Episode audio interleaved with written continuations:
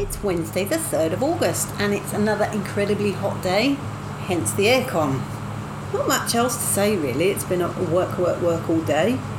I read a bit of news, and that's my normal go to when I've got nothing to say. I can see that our beloved Mayor, Sadiq Khan, and in case you hadn't realised, there is some sarcasm in that because I can't stand him.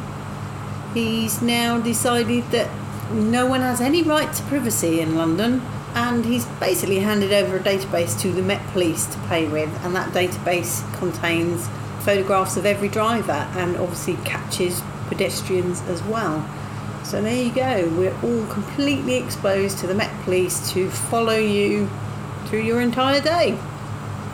I appreciate we're on CCTV anyway, but at least there was a bit of effort in trying to piece your day together. Now, just can't blanch, just go for it. Needless to say, privacy campaigners are on the case, and I think they're going to challenge the legality of that decision.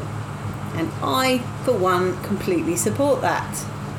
I think just because you live in a very busy city doesn't mean that you don't have a right to some form of privacy, or at least make people work a bit harder before they infringe on that privacy.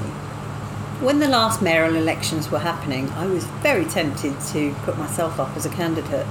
I have absolutely no clue what you have to do, but at least I love London. I mean, I really love London, and I just think it needs someone with a passion for the city.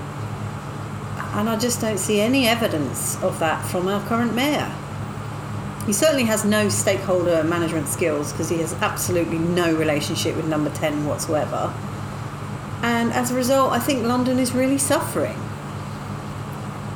There you go. What do you think? Mayor. Would that work? Anyway, that's enough of that. I thought I might relax a bit this evening and do some painting because I have not painted anything for ages. So I was having a look through the pictures that I took of my little plane. she's cute. I've decided she's a girl. She goes by the pronouns of she, her and I think she would make a good subject to paint. Much love and gratitude.